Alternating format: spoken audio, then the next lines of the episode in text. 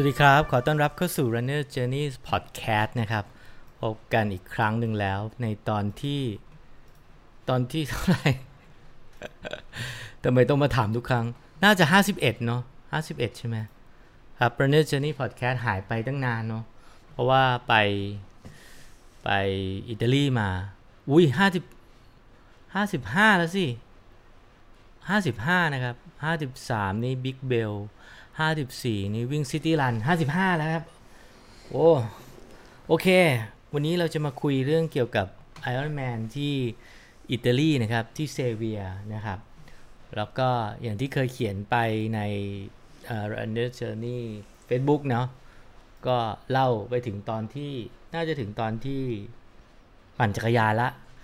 แต่ว่าในพอดแคสต์เดี๋ยวเราจะเล่าภาพรวมของ การแข่งขัน Ironman ครั้งนี้ผมทำเวลาได้ตามเป้าหมายนะครับ คือ sub 13 sub 13 คือต่ำกว่า 13 13 ชั่วโมง เขาให้เวลา 16 ชั่วโมงนะฮะ ก็คือต้องจบก่อน 16 ชั่วโมง ถ้าจบหลัง 16 ชั่วโมง ก็จะไม่ได้เป็น finisher อันนี้เราก็สามารถจบภายใน 16 ชั่วโมง จบที่ 13 12 ชั่วโมง 50.40 นะครับ ก็เป็นการ การแข่งขันไอรอนแมนนี่ก็จะเป็นเริ่มจากการว่ายว่ายน้ำว่ายน้ำที่ open water นะฮะว่ายน้ำที่ open water ที่ 3.8 กิโล แล้วก็ปั่นจักรยานต่อด้วยระยะทาง 180 กิโล แล้วก็จบที่วิ่งอีกหนึ่งมาราธอนนะครับ ก็สนุกครับสนุกก็อย่างที่เล่าไปใน Facebook ถ้าใครได้อ่าน อันนี้หรือผมจะเล่าเรื่อง เล่าทีละเล่าทีละส่วนเนาะให้เห็นภาพรวมก่อนว่าสนามนี้เป็นยังไง คืออย่างเซเวียเนี่ยเซเวียเป็นเมืองเล็กๆ เป็นเมืองชายทะเลติดทะเลเอเดรียติกนะฮะอยู่ทางตะวันออกเฉียงเหนือของอิตาลีนะฮะออยู่ใต้ฟออยู่อยู่เหนือฟลอเรนซ์อยู่ฝั่งขวาของโบโลญญาแล้วก็อยู่ทางใต้ของเวนิส นะครับเอาเป็นว่ามันก็อยู่ตรงทะเลเอเดรียติกนั่นแหละก็ว่ายในทะเล ปั่นจักรยานก็ปั่นในเมืองแล้วก็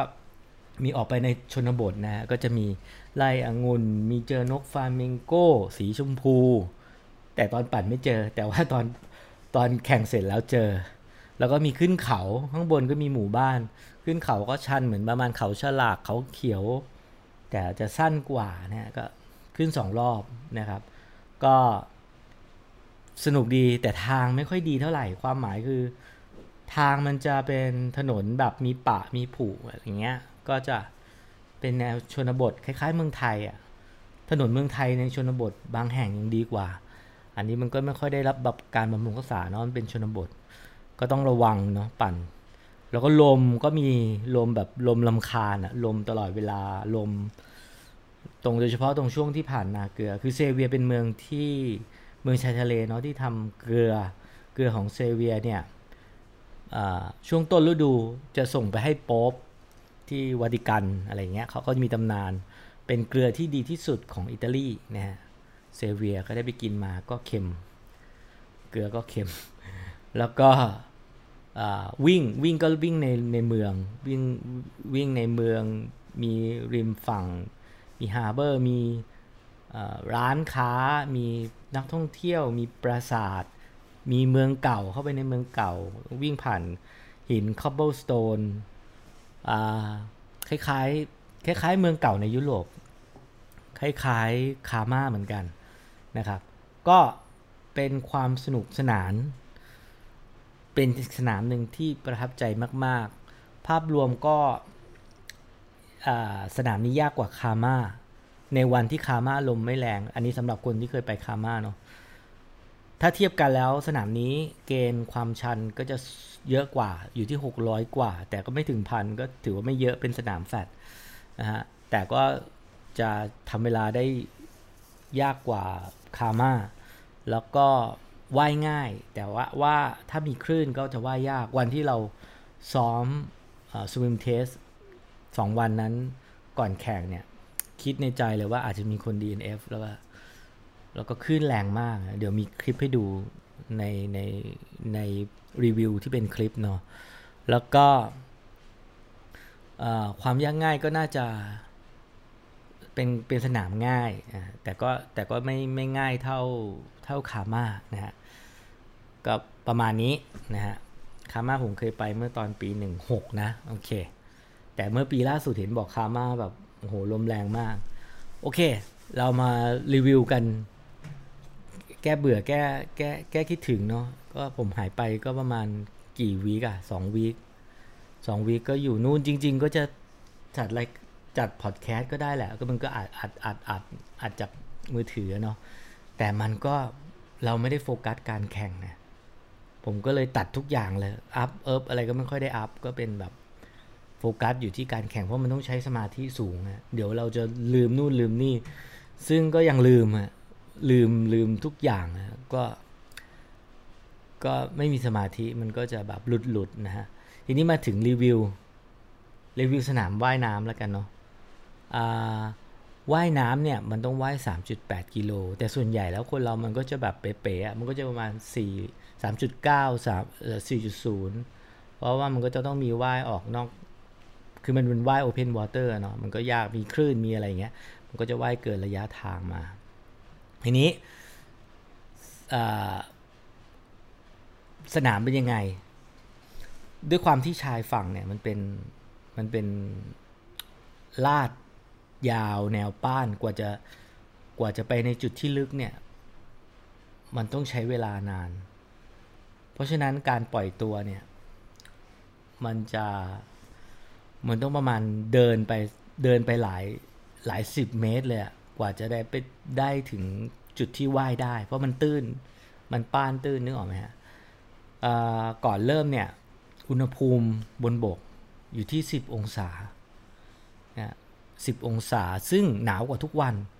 วันก่อนๆนี้สิบสี่สิบห้าก็สบาย แต่วันที่เราแข่ง 10 องศา 10ถึง11 องศา ส่วนในน้ำเนี่ยก็ประมาณ 18 ถึง 20 ไม่แน่ใจ คือถ้าจะ 25 องศาเนี่ยเขาจะให้เป็นถอดเวสูตรออกไม่ได้ใช้เวสูตรนะฮะก็วันที่เราแข่งเราใช้เวสูตรแล้วก็แสงสวยมาก มันเป็นวันที่แดดมา แล้วก็มันเป็นตะวันออกพอดี เพราะฉะนั้นพระอาทิตย์ขึ้นดวงกลมๆโตๆขึ้นตรงน้ำสวยมาก ระหว่างการรอปล่อยตัวมันจะปล่อยตัวเป็นโรลลิงนะมันก็มีสาม ปล่อยตัวสามแบบนะ เท่าที่เท่าที่เคยเคยไปมา แบบที่หนึ่งคือ mass start ก็คือปล่อยเป็นฝูงเลย ทุกคนอัดรวมกันแล้วก็ปล่อยปี๊ดแล้วก็วิ่งกลูลงไป อันนั้นเหมือนที่แลนสล็อตแลนสล็อตก็เป็นอย่างนั้น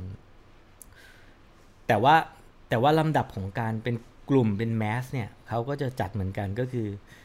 อคนที่เร็วคนที่ต่ำกว่า 1 ชั่วโมงจะอยู่หน้าสุดต่อจากโปรนะฮะ โปรก่อน แล้วก็คนที่ความเร็วต่ำกว่า 60 นาที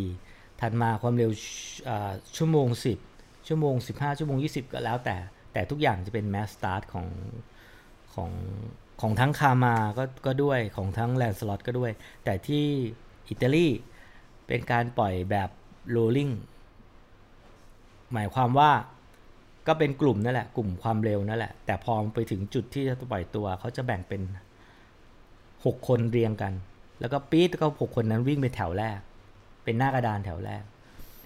แล้ว 6 คนต่อมาก็ปี๊ดก็ปล่อย เพราะฉะนั้นมันก็จะมีระยะห่าง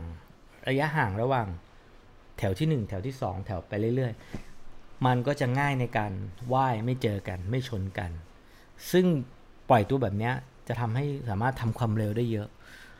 ก่อนปล่อยตัวเนี่ย ด้วยบรรยากาศเนาะคล้ายๆ คล้ายๆงานไอเอ็มทุกงานนั่นแหละ ก็จะมีเพลงบิวเหมือนงาน UTMB อะเพลงบิวมีโคศก มีปลุกเล้า รู้สึกว่า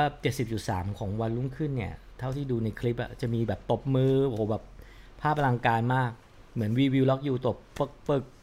ปึกปึกอะไรเงี้ย คือโคตรพีกอะ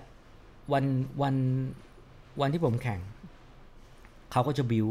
แล้วก็ปล่อยเพลงเสียงหัวใจเต้นตึก ตึกตึกคือโคตรตื่นเต้น คือปกติก็ตื่นเต้นอยู่แล้ว ช่วงเวลาของการปล่อยตัวลงน้ำเนี่ย มันจะเป็นช่วงเวลาแบบเหมือนฝันเหมือนจริงอะ่ะ มันจะแบบลุ้นอยู่ว่า นี่นะความจริงใกล้จะเริ่มนะ เรากำลังจะปล่อยตัวนะ ช่วงนั้นเป็นช่วงที่ต้องทำสมาธิอย่างสูงนะเรายืนเรียงต่อคิวแน่นในหาด บนหาดเนี่ยเป็นทรายนะฮะ ทรายในอุณหภูมิ 10 องศาคิดดูก็มันเย็น เราก็ต้องขยับ เพราะมันเย็นมากเย็นจนแบบเท้าชา แล้วด้วยความที่เราอยู่กับคนยุโรป คนยุโรปตัวสูงตัวสูงอะ่ะคือเราอยู่เหมือนหลุมอะหลุมข้างๆก็จะเป็นแบบไม่ค่อยมีกายหายใจ คือถ้าใครตดมานี่พัง ระหว่างนั้นก็บิ้วตื่นเต้นก็มวนท้องเนาะแล้วก็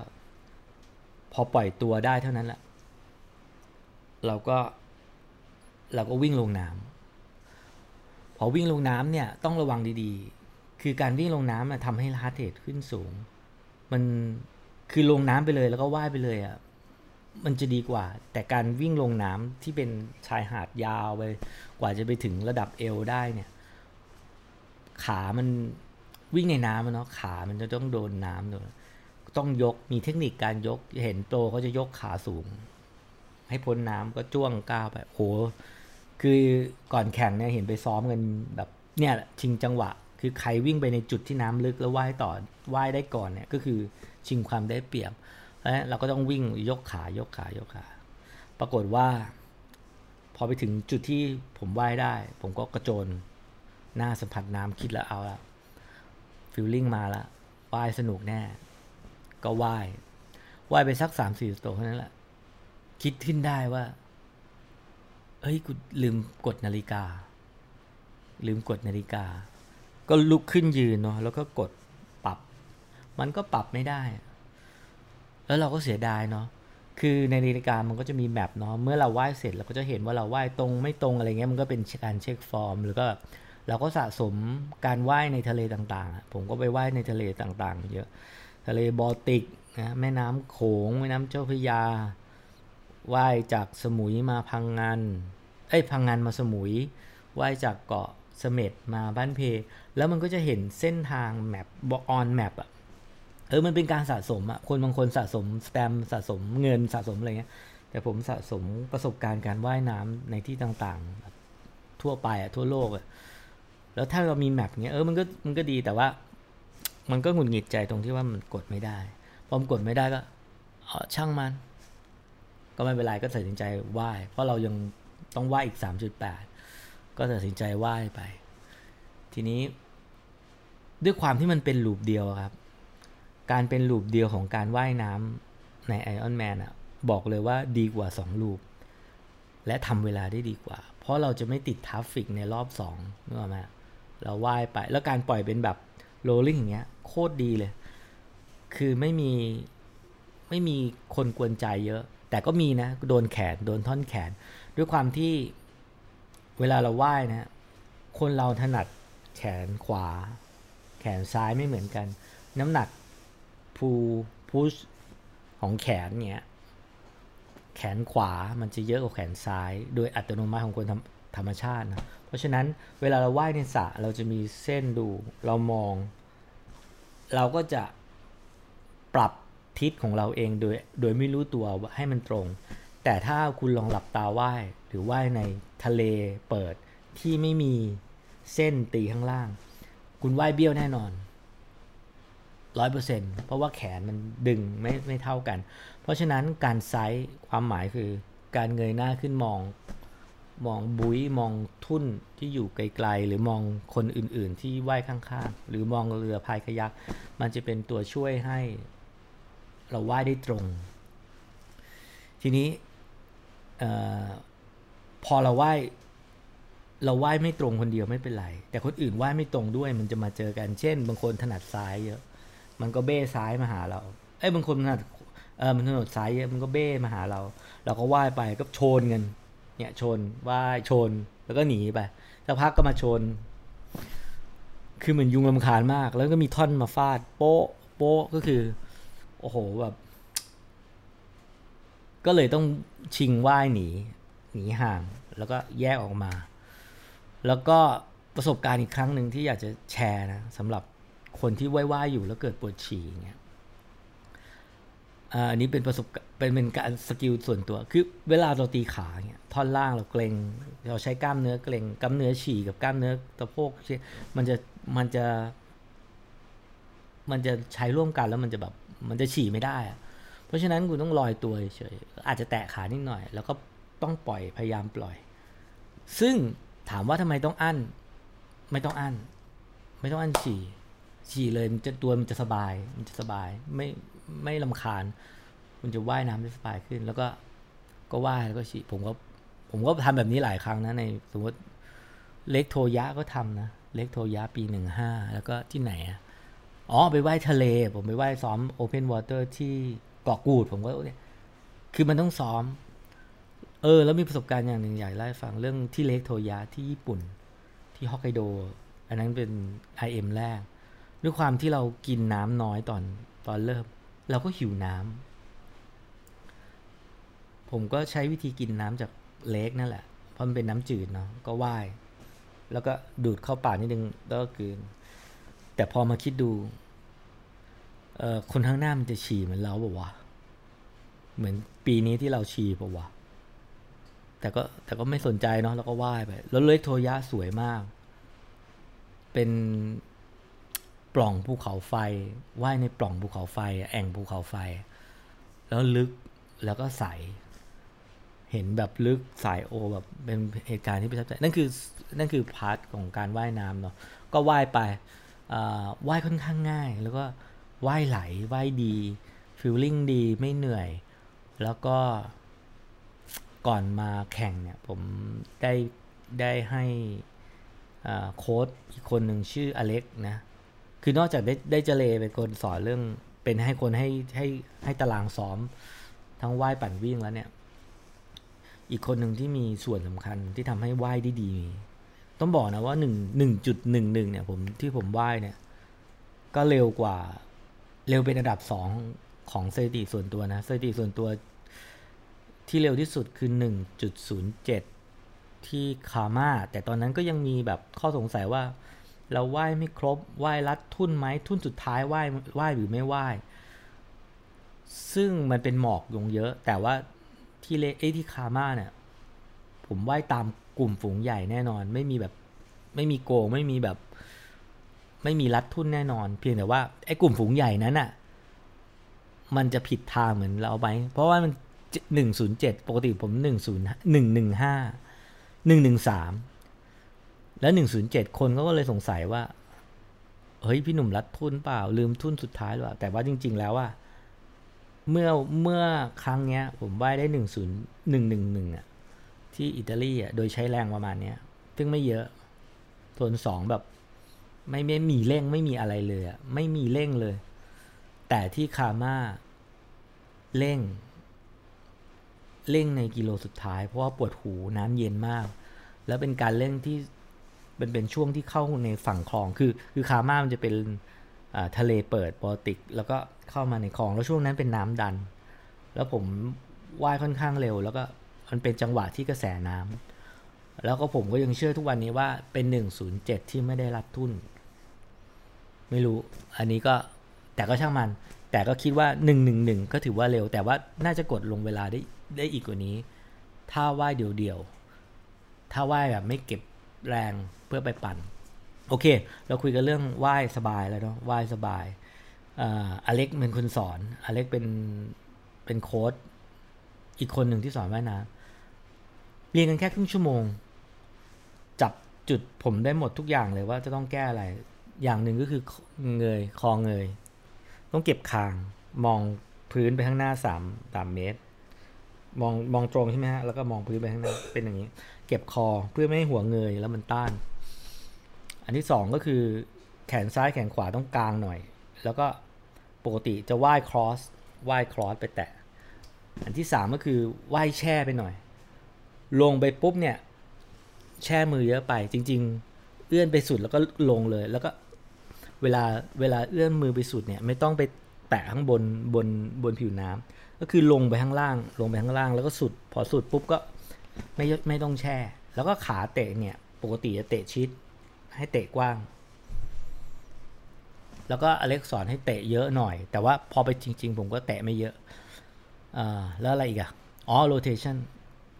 การเอียงเอียงสะโพกอะไรเงี้ย คือมันพอท่าได้ปุ๊บมันมันส่งผลมันเอฟเฟกตีฟกับการแรงต้านของน้ำก็เลยไม่ใช้แรงอะไรเยอะ ก็เลยสามารถจบได้ที่ 1.11ไอ้พวกรายละเอียดที่เล่าไปในใน Facebook ก็ก็ตามนั้นเนาะออนั่นคือส่วนของการว่าย ส่วนใหญ่สนามนี้ว่ายแล้วว่ายแล้ว sight ไม่ sight ไม่ยากอ่อส่วนใหญ่ การ sight เนี่ยมันสำคัญเพราะว่าทำให้เราตรงเนาะผมก็จะไซส์ทุก 3 หรือ 4 สโตรก 1 2 3 4 เงย เงย เงย เงยมอง เงยมองข้างหน้านิดนึงให้เป็นประมาณนี้น้ำประมาณนี้ฮะหนึ่งหนึ่งสองสามสี่แล้วก็เงย เงยนิดนึงอย่างเงี้ยแล้วก็เอียงหน้าแล้วก็ หายใจเออคนฟังพอดแคสต์เขาจะเห็นไหมเนี่ย เอาเป็นว่าเงยเงยหน้าตรงๆ เพื่อดูดูแป๊บเดียวแล้วก็บิดหน้าเลย บิดหน้าแล้วก็หายใจ ประมาณนะมองมองให้เยอะ แต่วิธีการมองก็จะมีมองอีกแบบนึงก็คือ มองใต้น้ำมองฟองน้ำของชาวบ้านเนาะแล้วก็มองขยัก